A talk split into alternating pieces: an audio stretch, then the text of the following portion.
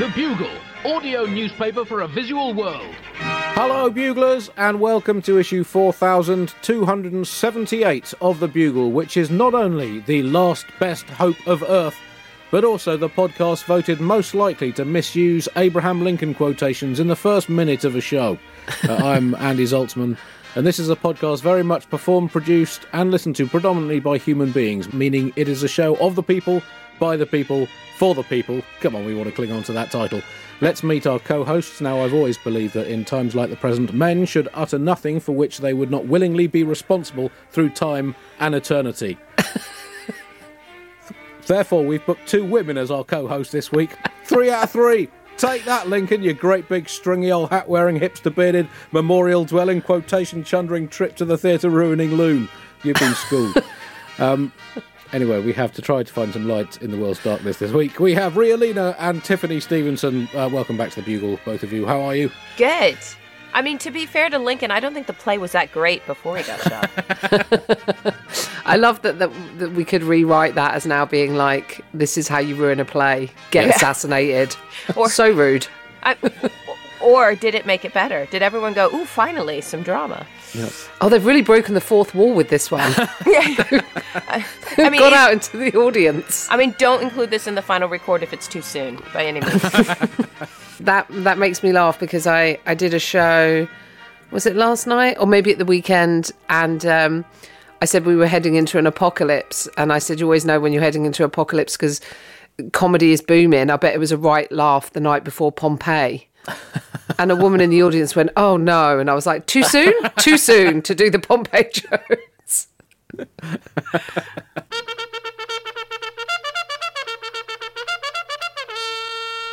Uh, we are recording on the 23rd of October 2023. Um, on the 22nd of October, uh, 4004 BC. Well, that was the date the world was created, according to the Bible, um, and also according to James Ussher, the thinking chronologist's mid 17th century primate of all Ireland, who put all the evidence together available at the time to conclude that the world was launched around 6 p.m. on the 22nd of October 4004 BC. I mean, if you're going to launch a, a new planet, would you do it? Would you do it 6 p.m.?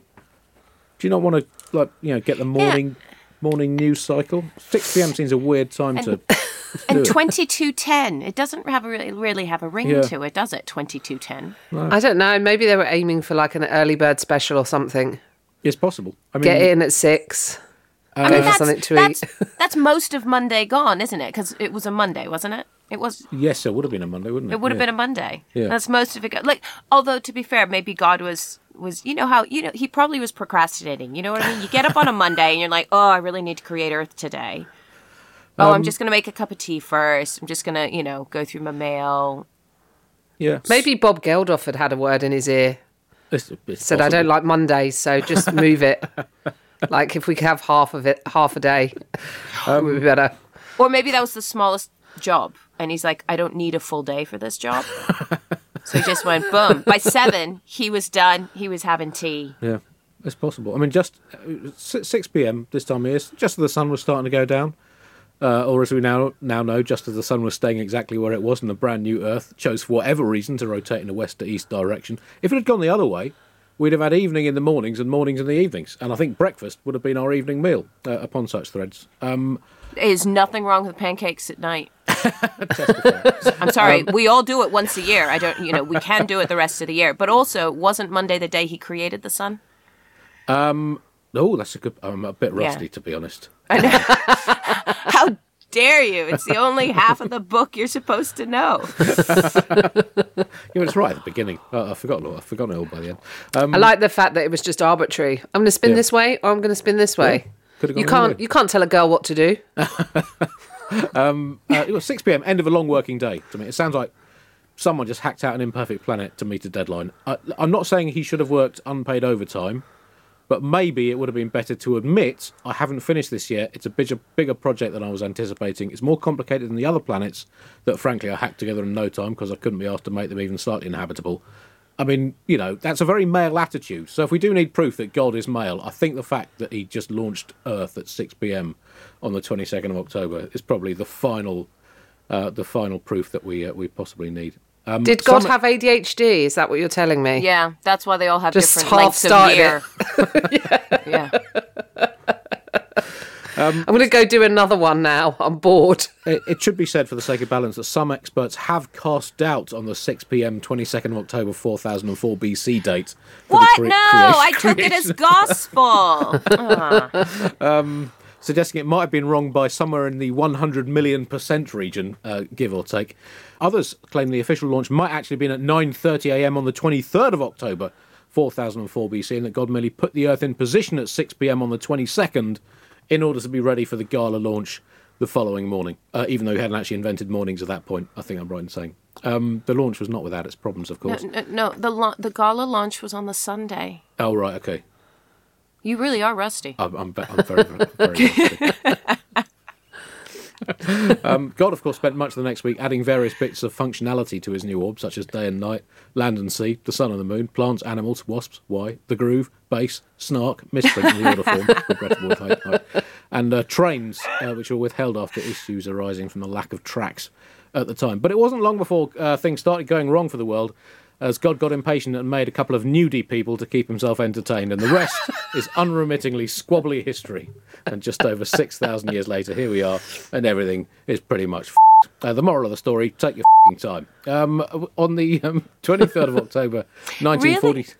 it, it really brings a new meaning to uh, the phrase "garden snake" because if they didn't have if they didn't have trousers, um, Exactly. that's yeah. Oh, And everything is run by Apple. Well, there you go. Some things never change, Tiff. it was predicted in the beginning. Oh, well, because it was Microsoft in the, be- in the beginning was Word. That was Microsoft initially, and then of course Apple came in as Yeah. a challenger. Um, uh, 23rd of October 1947, celebrity animator Walt Disney testified to the House Un-American Activities Committee. Um, the committee was trying to find out people who indulged in un-American activities such as compromising, respectfully listening to other people's views, cricket, and ordering a small-sized soft drink, and communism, of course. uh, Disney uh, named uh, his own employees that he believed to be communist, including Donald Duck, the nephew of arch capitalist Scrooge McDuck. Often goes often goes that way in families. Goofy, uh, the, uh, the cartoon dog.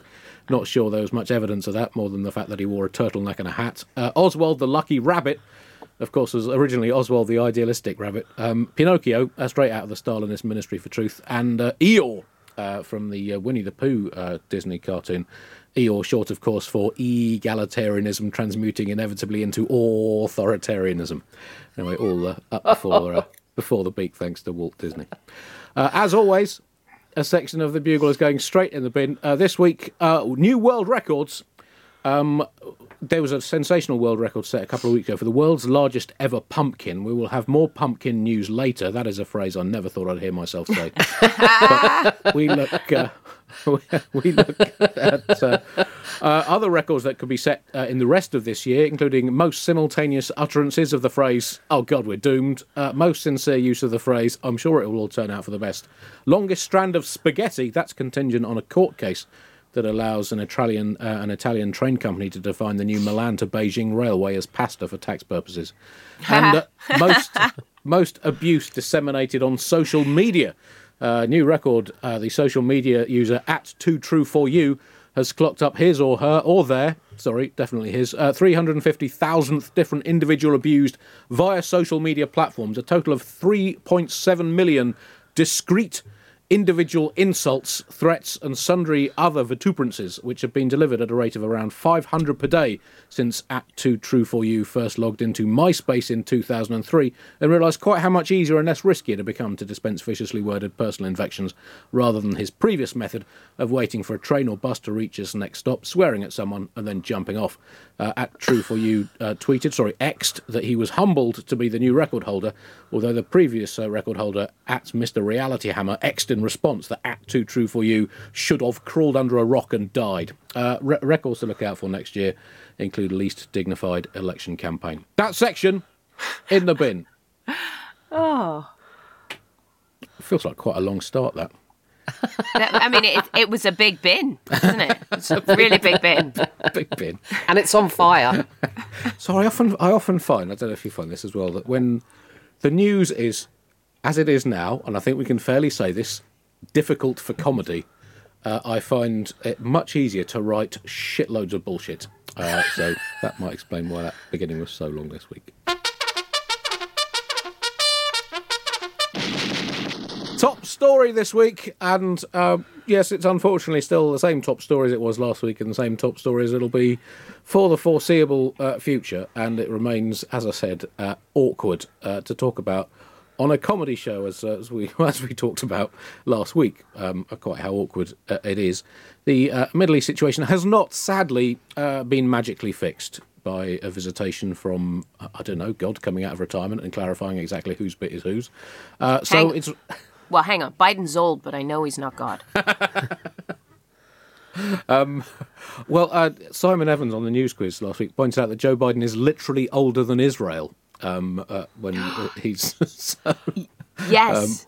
Mind blowing, but he had Um, yeah. like six years or something. yeah, yeah. Um, so he he visited um, and used some curious language. He described Hamas as the other team at one point, and I don't know if he's just trying to appeal to sports fans to stop them watching the sport and pay attention to the world's leading crisis instead. But the other team, that's a that's a curious way of, of, of putting it uh, in these difficult times. And he also made a prediction that, um, well, even by the standards of an octogenarian whose grasp on reality is maybe not quite what would be optimal for a leader of the world's most powerful country, predicted that freedom will win, which was, I mean, one of the most wildly optimistic uh, predictions I've ever heard. I mean, I think freedom at the moment is about 100 to 1 in the betting. Um, it's pretty hard to see how it can win. He did say the terrorists will not win, and I agree with that because terrorists never win; they just share defeats more uh, more widely. But free, and I'm a huge fan of freedom. It's been one of my favourite hobbies throughout my adult life. I really hope the Big F can do it, and I admire the old man's optimisms. But it seems it seems unlikely. Um, I mean, we don't need to go into too much detail on this, but as as you know, comedians and citizens of this planet, um, how how have you how have you how have you dealt with the last the last two weeks? this social media situation i think is out of control so when it f- sort of first happened i was like okay so sort of cautiousness and then everyone's throwing an opinion and speaking and you're like please stop speaking now we've moved into a phase where um, you know people are saying actually you can't get it wrong so speak up. If you have a platform you should speak up. It's your responsibility. Followed by a list of examples where people have got it wrong and how they should all f- off and die. Um, so it's a bit of a it feels like a bit of an impossible situation to mention anything without mentioning everything. Yes, yeah, no, I do, I uh, I- I'd agree with that, and yeah, it's it's it's basically impossible, I think, to to uh, to, to get everything right. If you only say one thing, then everyone that you didn't say something for is going to attack you for not saying it. But if you say everything, A, you're going to be shadow banned. There goes your platform. But B, you know, you're going to, you st- if you say nothing, you're going to be in trouble. If you say one thing, you're going to be in trouble. If you say everything, then no one's going to trust that you're not just looking for attention on social media. So there's, there's no win in this situation. Well rishi went as well didn't he, He- which he is did. like sending in rishi sunak to broker peace in the middle east is like sending in a supply teacher to break up a school fight you know no one respects him he's going to get fucking wedgied Yes, I know. By that's a fair- yeah, both teams. he, he sort of turned up in the Middle East, and it was nice of you know both Israeli and Palestinian leaders to take some time to give him advice on how to deal with the infighting in the Conservative Party, and offer to send peacekeeping forces for the next time they have a leadership election. That was, that was kind of touching, and given how busy they are uh, at the moment, he he tagged in for Biden essentially after Biden had um, uh, had. Uh, uh, Biden had also said he urged Israel not to be consumed by rage which history suggests is much easier said than done by quite a large margin. And also being told by someone who lives in 2020s America not to be consumed by rage is like being told by Mariah Carey not to sing quite so many notes or by a flamingo not spend so much time standing on one leg. It just America as a nation, I think, sets a bad example uh, in that uh, in that regard. Maybe his freedom comment was almost him passing a very difficult ball to Rishi. You know, freedom will win. Deal with that, Rishi. yeah, go on, pick Well- that up. Well, Rishi then said to Netanyahu, "I hope you win." It's not clear if he meant he hopes he wins his war or his motherload of court cases. It's possible. Uh, it's possible both. And he also said, "I know that you are taking every precaution to avoid harming civilians, in direct contrast to the terrorists of Hamas." And I think even Netanyahu looked a bit surprised by that and possibly whispered into Sunak's ear, "Did you mean every?" Because I mean, it's quite clearly not not not every uh, precaution. Um, it's uh, and I think what I found also is that you know I've never been very good at multitasking. I'm you know I have basically a maximum of two, possibly three skills in life if you uh, count uh, making a very good um, carbonara uh, as one of them. But I have found that I'm better at one aspect of multitasking, which is that I can think more than one thing is appalling at the same time. Uh, and as you say on social media, that a lot of people don't seem to have evolved that capability uh, quite yet. Yeah, there needs to be a paper clip. You know, like the paper clip that goes. It looks like you're trying to write a letter. Can I help? Um, it, you need a paper clip that says it looks like you're engaging in whataboutery. Can I help? Like that, I've thought that way mm. before. You know, this recent round, but it, it just uh, it, uh, when you said there that Rishi had tagged in f- for Biden, it made me think of them as like a wrestling team. And now I need mind bleach to get the idea of Rishi Sunak and No. Joe Biden. in those little in those little you know Unitards. leotard things. Yeah. Oh. I love it. It's Biden taking a chair and like smashing it. the first thing I thought when I saw that Rishi had gone was, "Oh, I bet he took a private plane." That's like that's how much I've been geared to just hate him traveling. It's just going, "Oh, oh, and how did you get there? Should have should have walked, taken a small boat, mate." For those uh, wanting, uh, like, uh, well, certainly me, uh, to find uh, things to take your mind off global problems, uh, a few suggestions from the Bugle, um, other than the obvious of watching as much sport as humanly possible. Um, one uh, option one is to calculate the volume of things. Have you ever wondered what the volume of an orange is, or maybe of a medium-sized dog? Perhaps you've long been curious about the volume in litres of a lamppost, a bollard, or a hedge. Well, if you haven't, now might be a good time to start doing some calculations because it's going to be a lot more fing fun than sitting down to watch the latest update from our Middle East correspondent, sad faced Brian. Uh, alternatively, option two is uh, to wonder about sports stars whose names sound most like brand names or diseases. Was Dutch footballer Romeo Zondervan the biggest rival to the Ford Transit in its early days? Have they ever found a cure for Vitas Gerulaitis? And uh, is a scalp burger truly edible? Uh, alternatively, option three, learn to play the sitar. Now, the reason I say this is that um, it was my birthday recently, and I saw my brother at the weekend, and he gave me a sitar. now, It was not a present I was expecting. Sitar is quite a chunky instrument. Um, he'd picked it up in an antique shop. Now, I play very, very rudimentary guitar, but I thought, what a weird present. And I thought, well, I mean, it's it's a notoriously complicated instrument, the sitar. He knows that you know I, uh, at times like this, I try, I, I, I struggle consuming too much news. He's given me something that would take me, I think, I could take me out of circulation for five years, trying to learn the sitar. Um, have any of you ever given it a go? No, I love the sound of it. Yeah.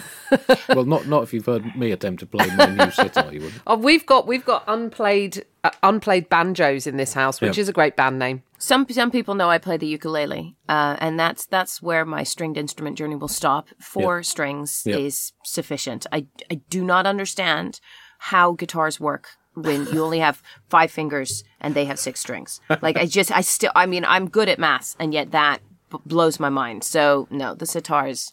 Well, the sitar's got seems to have about twenty strings on it. Um, yeah, exactly. It's it's voodoo. It's it's magic. I don't understand. Anyway, um, over the next five years, I'll take you through my journey of failing to learn how to play the sitar.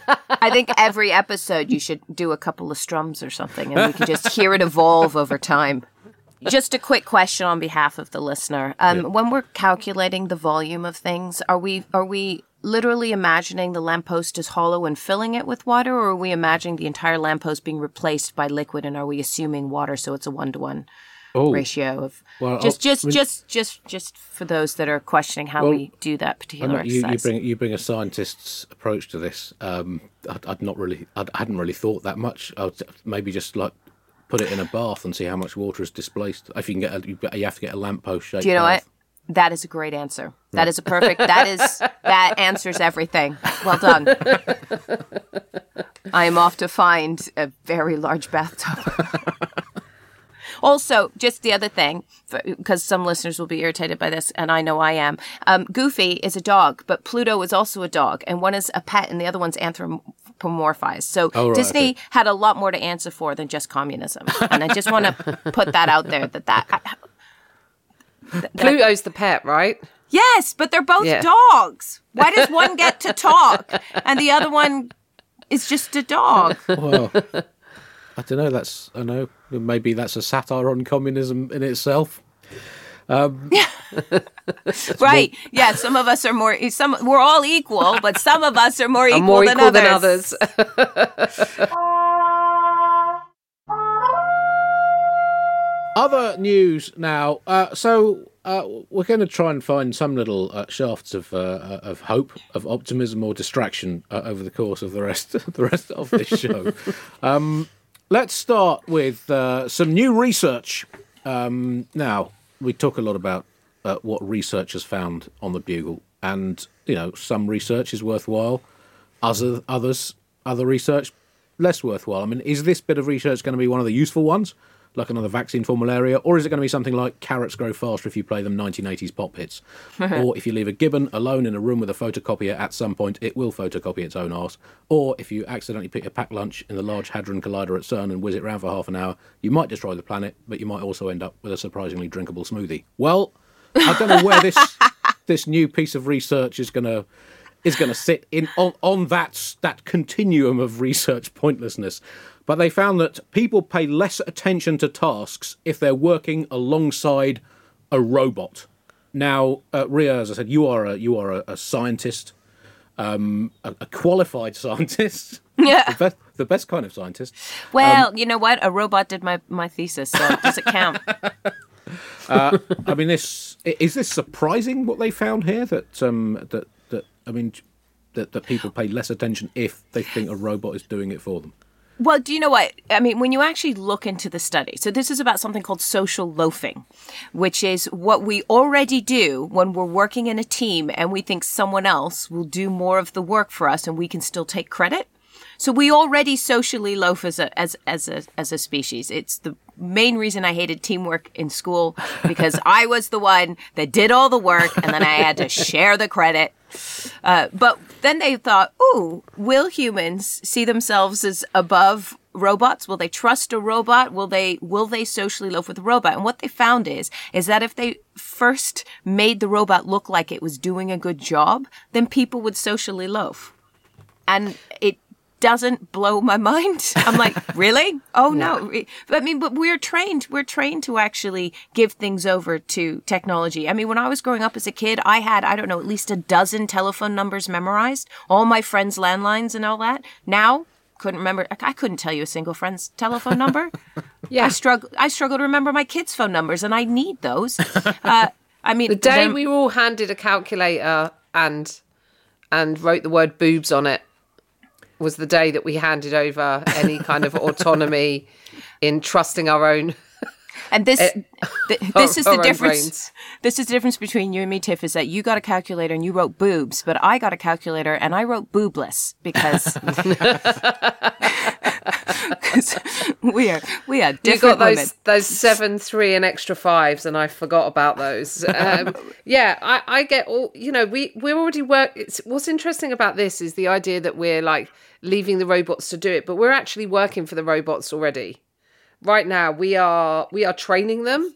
We mm-hmm. are working for them. When you go into Google CAPTCHA, that's literally just going human eyes, like training the robots to recognize that's a traffic light, that's a motorbike, that's a bridge that's a sign. You know we're, we're already we're already working for them. I already receive all my messages from the machines. Like sometimes i feel like they're trying to insult me. Actually my handbag the other day was so heavy when i put it on the front seat of the car it came up with a message that i needed to um the passenger needed to put their seatbelt on. Oh, my handbag is so full of crap. Um but you know sometimes i'll i'll go to the uh I'll tap my Oyster card and it will say incomplete journey, and I, I view that as spiritual advice. so that's where I get most of my modern philosophy. If the if the if the computer says accept cookies, I'm gonna have cookies. This Right. is I just I'm I'm taking it all on. am, I mean, am I the only one that has a higher expectation of robots than people? Uh, Like, well, I- I- no, I mean, this- I think- surely, This doesn't surprise me as a study. yeah. I mean, that's what robots are for, isn't it? I mean, to to do stuff better better than us. At least that's what they're for in the current interim period between us inventing them specifically so we can slack off and Right. them taking over the planet and making our children and their children work their asses off for them. So I mean, that's we're, we're in the sweet spot right now, aren't we? Yeah, but I'm I'm sorry, but I mean, again, as a tech geek, as an autistic, I do not think we'll be working for the robots in the future because the robots wouldn't have us. Have you seen us? So We're the- inconsistent. We we have no attention spans. What robot would go and we will get the humans to do some of these jobs? What? Good point. That's a good point. um, I, I know. uh, You know. Also, you know. Maybe we'll be used as a power source. Alternative. Ah. They'll be Just on plugging a- in and charging from us. giant hamster wheel with all of humanity on it. Um, that could work. Um, But will it be an onshore hamster wheel or an offshore hamster wheel? you can't have an offshore hamster, can you? I mean, that's lethal. Um, Isn't that a beaver? Uh, I don't know. Beavers, beavers don't live in the sea. Um, what would be the version of a hat? What's the closest then to a? What is that? The hamster of the sea? I mean, you don't really get. What is Yeah. the hamster of the sea? It, it's got to be a puffer fish because when a hamster Yeah. puts all that food in its mouth, Yeah, just like okay. just Oh, like yeah. a puffer fish. But it's not. That's not a great thing to put on your poster as a species, is it? The hamster of the otter, sea. an otter, an otter. I think there's still is the water. the- Otter, Yeah, no, the no, fresh- otters. ot- You Otters get are in sea otters. You do get sea, sea otters. otters. Oh yeah, okay. Yeah, Quite I've seen those guys. chunky. Yeah. Thought Yeah, they're one in Canada. chunky. They they can be quite vicious, but they're also very cute. Yeah. So, like a hamster. I mean, well, d- you know what? You cannot be distracted by the cuteness. That's how Rishi Sunak became prime minister. We went, oh, look, Dishy he's so cute. Rishi. Dishy wasn't he called Dishy Rishi? He, he was. during the pandemic. I think it was the eat out to help out that gave him that. Um, but I mean, of course, this happens that we rely on on technology. I know, you know, if there is a toaster in my kitchen, I put less effort into glaring at the bread, so the intensity of my stare burns it to a crisp. You know, we rely on technology. Um, and also, there are other But things. the that- toaster makes you take it out and butter it yourself. I guess so. Yeah. Um, there, there are other things that make people pay less attention at their desks. Uh, from my fifth, uh, from my eleven point five month experience of having an actual job, one of which is having a TV uh, in your office that your boss couldn't see, uh, and there being sport on that TV. Uh, another was not giving a flying f- about your job. Uh, and also, uh, another thing was thinking that your job, your boss, and your company were all complete waste of time and indeed space. So those also dipped the productivity level I found.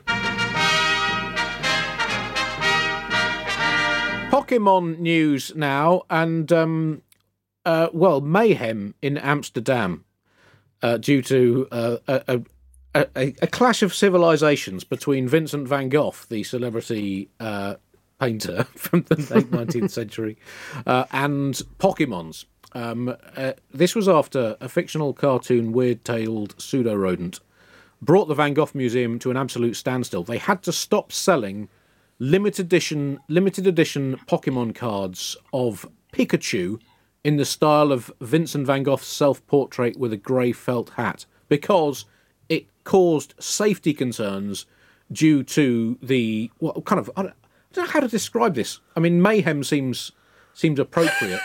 that, but people were so desperate to get their these these these limited edition Pokemon cards that they brought an art gallery to a complete standstill. Is this is this the logical endpoint of all human civilization? Where can can we ever look ourselves in the face as a species again and think we are worth persevering with if we we end up with scenes of violence over uh, Pikachu dressed as Vincent van Gogh? Well, listen, he can rock a grey felt hat. I think, Fair you point. know, like, can he wear it? Is he slaying? Yes. Pikachu is slaying. um, it was actually a free card they gave away after a treasure hunt. So that's what people were going mad for. So you had to go and visit the exhibition, which is quite clever, you know, do the treasure hunt. And and now they've stopped. But I I, I sort of think of the museum, oh, like, oh, we got too popular and everyone was having too much fun. art should not be fun. That's what that sort of feels like. Like there were kids who were going who'd never been, in spite of living right next to the museum. So if they get to see Pokemon and they get to see uh, Van Gogh, that's that's a good idea. Like I like, I think there should be more of that, like engaging like kids stuff with art, like. Like imagine if the Muppets recreated some of the masters. Like I'd buy all of those, or like a Garbage Pail Kids version of The Last Supper and the apostles would be like Cheetah Peter, Junk Food John, and Splat Matt. That would be amazing. I want someone make that, please. Um, so, but I did think whatever connects people to the classics is is a good thing, right? You know, why why are they complaining? Yeah. It's too popular. I'm I I have to say my first instinct was despair that this is where we have to sing to to get people to come into a museum is is is to combine it with Pokemon. Uh, it it it blows my mind that there were people who lived next door that went, yeah, we never thought about going until Pokemon came to town. uh, so I, I don't know. I mean, but at the same time, I think you're right, Tiff. I would go to the portrait. I I live near the Portrait Gallery, the National Portrait Gallery. I've never been in, and you're right. If they'd put more interesting people in there, I don't need to see the Queen seven times. I've got stamps. I, you know what I mean? Like, I, Look, how many people buy the pictures of dogs dressed as royalty or cats as kings and queens? No, Like- you're not wrong. You're not wrong. mix this I'm- up. I mean, if they put if they put all the memes, if they had a meme gallery, I'd go to that. So I'm, you know, I'm as bad as as Mm. as my judgment. I went to the Magritte Museum when I was in Brussels, and that was incredible. But I, you know, I'm, you know, yeah, like if you're someone that loves it, then you, you'll seek it out. But if you, in terms of engaging new people and just how we do, like you're like, you know, like an art gallery, a picture is like a like a meme that you could just stare at for ninety seconds. Instead, a painting is like a meme you could stare at. I particularly liked at the uh, the Magritte uh, Museum the Ceci n'est pas un Tamagotchi. Uh, it was a particularly moving piece, I thought. um, Does it? d- who who keeps it alive overnight? Oh, I don't know. That's a very Well, it's not a Tamagotchi, question, is it? It's just a it's just a painting of a Tamagotchi. So it's forever alive, but also forever dead. That's, Well, that's So it's now Schrodinger's Tamagotchi. Tamagotchi. the irony of art. Uh, well, someone from the uh, the Van Gogh Museum, the Van Gogh Museum said it's even busier than the Vermeer, and you've got to feel sorry for poor old Johnny Vermeer. Slogged his painty guts out in the mid 17th century, trying to perfect his art, his craft, dying in debt, only achieving true fame a couple of hundred years after he lived. Now finding himself on the undercard to some fictional cartoon characters who couldn't paint a pearl earring if their non-existent lives depended on it. What a waste! What a waste of a life. I'm I'm I'm fine with all of it as long as Pikachu doesn't slice his own ear off. like I'm just worried about the state of his mental health. Uh, from what I remember about the Pokemons, there was one called Bulbasaur, who was squat, reptilian, and stubborn, which I thought was an obvious parody of Vladimir Putin. Um, there was um, Ivysaur, who I think was implicated in the Kennedy hit from memory. I can't, I can't. It's all but because I was reading a book at the same time. I can't, I can't quite remember. Um, uh, there was uh, one called Delcatty, which uh, apparently prefers to live completely free of priorities, doing only what it pleases at its own pace. And uh, I think the influence of that led to Boris Johnson becoming prime minister. Um, you can draw draw the dots between that fairly. There was Priapico, the horniest of the Pokemon. Horny, horny as it. Yeah, uh, that was uh, unfortunate. That was decommissioned after it flashed its pokey penis at a bus stop. Uh, but anyways, I, I can't remember But- exactly. I'd go and see that artwork.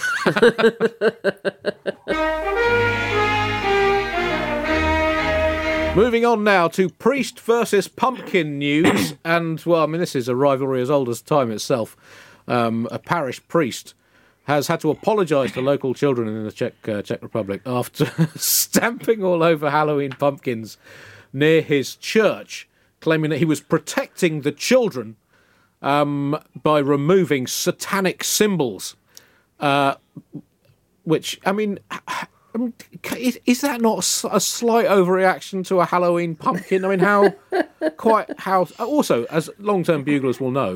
I mean, the the research we've done on this show shows that Halloween was in fact a Christian festival, and goes back to when his uh, to to when a teenage Jesus turned his mate's head into a pumpkin, and then told the parable of the sexy nurse. Um, but It's my favourite time of the year. This is where the Scots and the Irish argue over who invented Halloween while the Americans get furious in the comments. it's a fun time to sit back and watch that.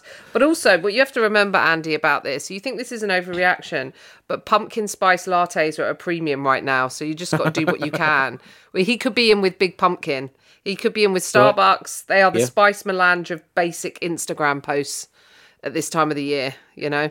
I mean, I th- it, it's quite an impressive display, really, when you say because I'm looking at the photos. There's quite a lot of pumpkins there, and he's really gone at them hard.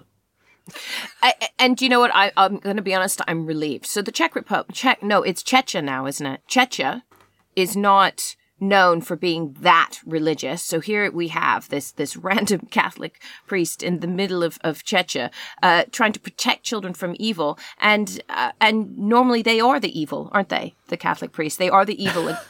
that put children in danger. So the fact I'm looking at the picture and I'm relieved to see that he stamped on all of the pumpkins. Because if he stamped on all of them but one or two, I'd be like, go check on those children and make sure they're okay. Because that's that's a weird favoritism that he's displaying there. So luckily he hates all children, uh, and I think this is something that should be celebrated. Well, you said earlier, Andy, about the, the football teams and stuff. Do you think he was like, you know, he's a priest. He's like, listen, this is satanic. I'm Team God. That's not my team. And when it's not your team, people do mad stuff like, and this is genuinely true. Once um, I saw some Rangers fans, um, this was a European Cup final, and they were playing St. Petersburg, I think. I saw some Rangers fans kicking in a Carling sign because it was green. Right.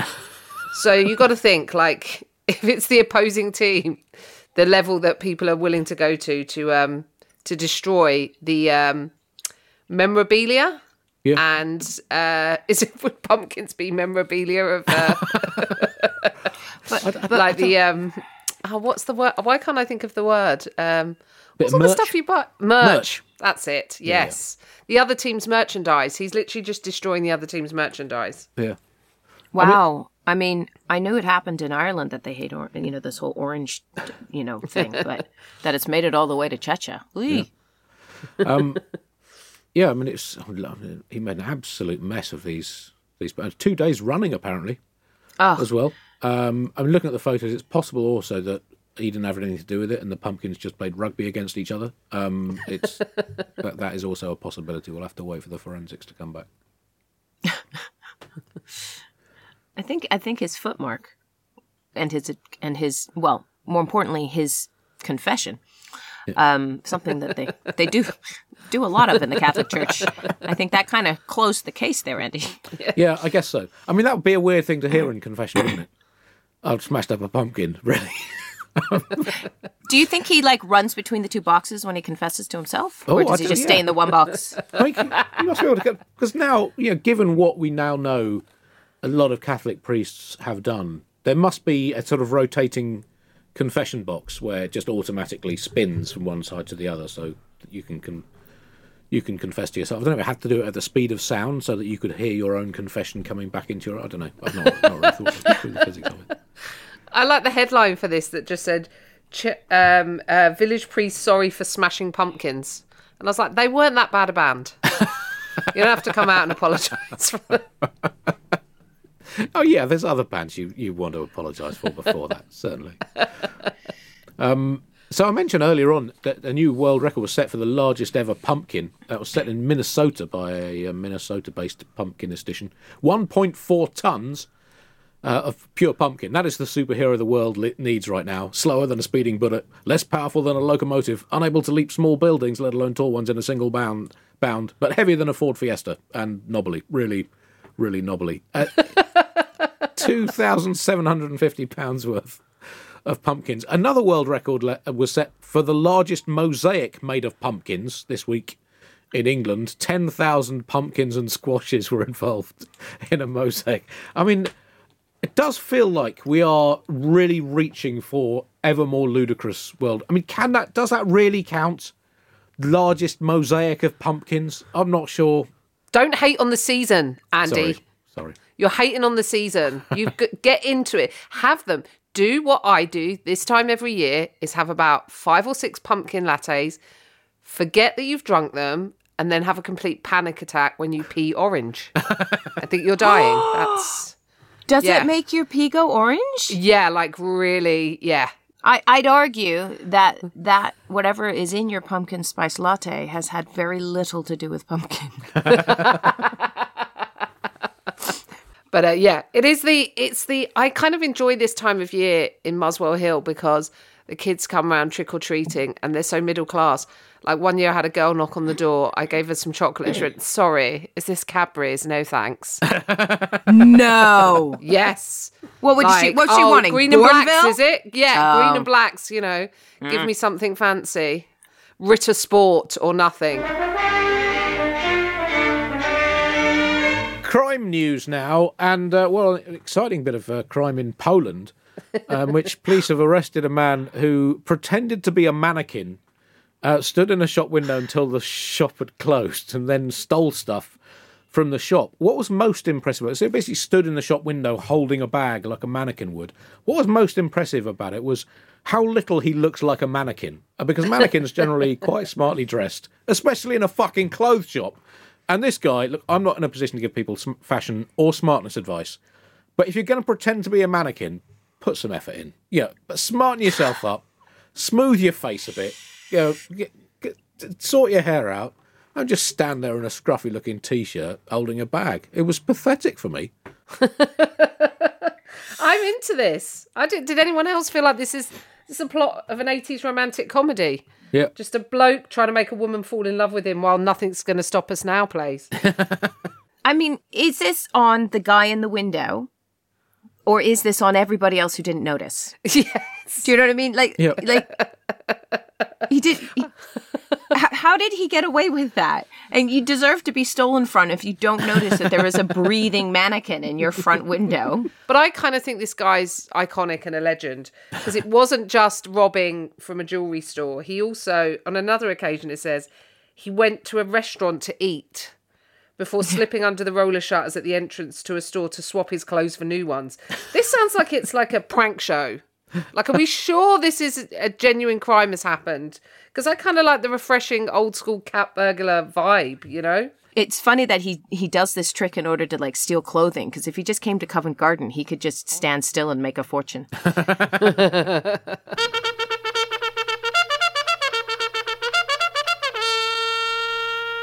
Uh, elections news now, and well, let's stay in Poland for um, uh, well the results of the recent Poland election. And at the moment, we take any little morsel of hope here at the Bugle. Uh, I will admit I'm not intimately familiar with Polish politics, but anytime I read the words "far right populist party does less well than last time," uh, I'm more than happy to jump on board. Uh, it, the Polish election recently had a record turnout, 74%, the highest since the fall of communism. 85% of voters in Warsaw voted, and the right wing Law and Justice Party looks set to uh, lose its place as uh, po- uh, Poland's government. Despite getting more votes than any other party, it's going to be unable to form a coalition, and Donald Tusk's Civic Coalition Centrist Party uh, is set to lead a new government. I mean, it's been a tough time to be not a fan of right wing populist politics in the world in the last 10 years or so.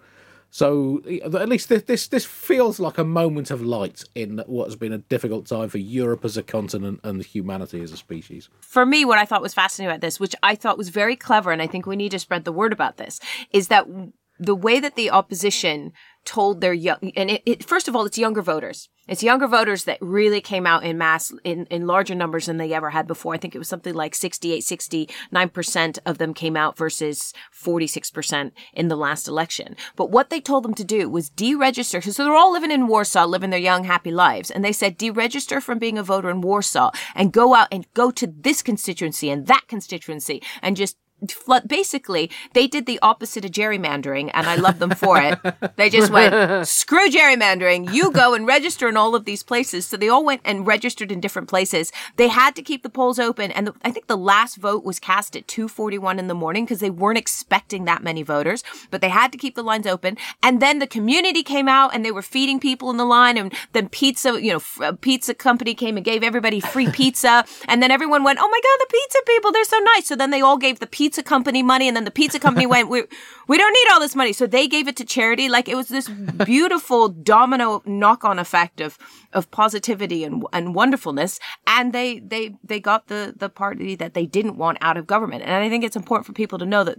I mean, okay, we say far right, and I suspect that most buglers listening are all on we're all on the same team as we've been saying in terms of not wanting them in, but th- this particular party, the PIS, they wanted, uh, they almost completely banned abortion a couple of years ago. They were not happy following EU rules and they were even making noises about taking Poland out of the EU. And again, Poland, quite rightly, just went, uh, excuse me. Don't know if you saw what happened to the UK, but we're not happy with that decision, uh, especially because we, we, we need to work in places like that. We often go out there and work in places like that. But bottom line, I think that the take home from the story is if you want to get a job done, hire the Polish because they get it done. I uh, I was upset by the headline, which just said "Women in Youth Force Piss from Power," and I thought, could we work on that, guys? As headlines go, not the greatest. Well, that brings us to the end of this week's Bugle. Thank you very much for listening. We'll be back next week with Nish Kumar and Hari Kondabolu. Um, if you want to hear more of me, the news quiz uh, finishes its series this coming week, and you can hear past episodes on BBC Sounds or after a few weeks on other podcast apps. We will have news of some live Bugle shows uh, early next year, hopefully within the next week or two. So watch this audio space. We will have details on that uh, very soon. Uh, Tiff, anything to plug? Uh, well, you should listen to some episodes of Catharsis. They're there. They're out there in the uh, as part of the Bugle Network. So have a listen to those. Catch up on those. Um, I have some shows coming up. Old Rope, and also I'm in a film. So if you like comedy horror, go check out Slaughterhouse. Um, uh, it's out on uh, it's out on Hulu in the US, I think, and uh, and Paramount in in the UK. So um, it's very silly and fun. So Cool. you know, it's Halloween. So Uh, Ria? Um, I am on tour, still sort of UK and Europe, because I know a lot of people are listening from all over the world. But please find me on social media and say hi anyway. I'd love to say hi. Every so often, I have a bugler show up at a, at a show, and it's so exciting to meet you all in person. um, but I'm going to be on tour. I'm about to announce a whole bunch more dates uh, around the UK and Europe, so keep an eye out for that. Uh, thank you for listening, Buglers. If you want to join the Bugle voluntary subscription scheme to he- help keep this show free, flourishing, and independent, go to thebuglepodcast.com.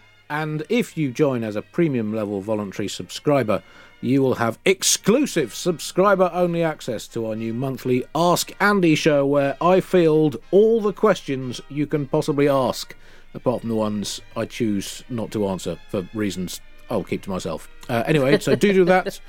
Thank you for all of those who do contribute uh, to the Bugle, and we will be back next week. Goodbye.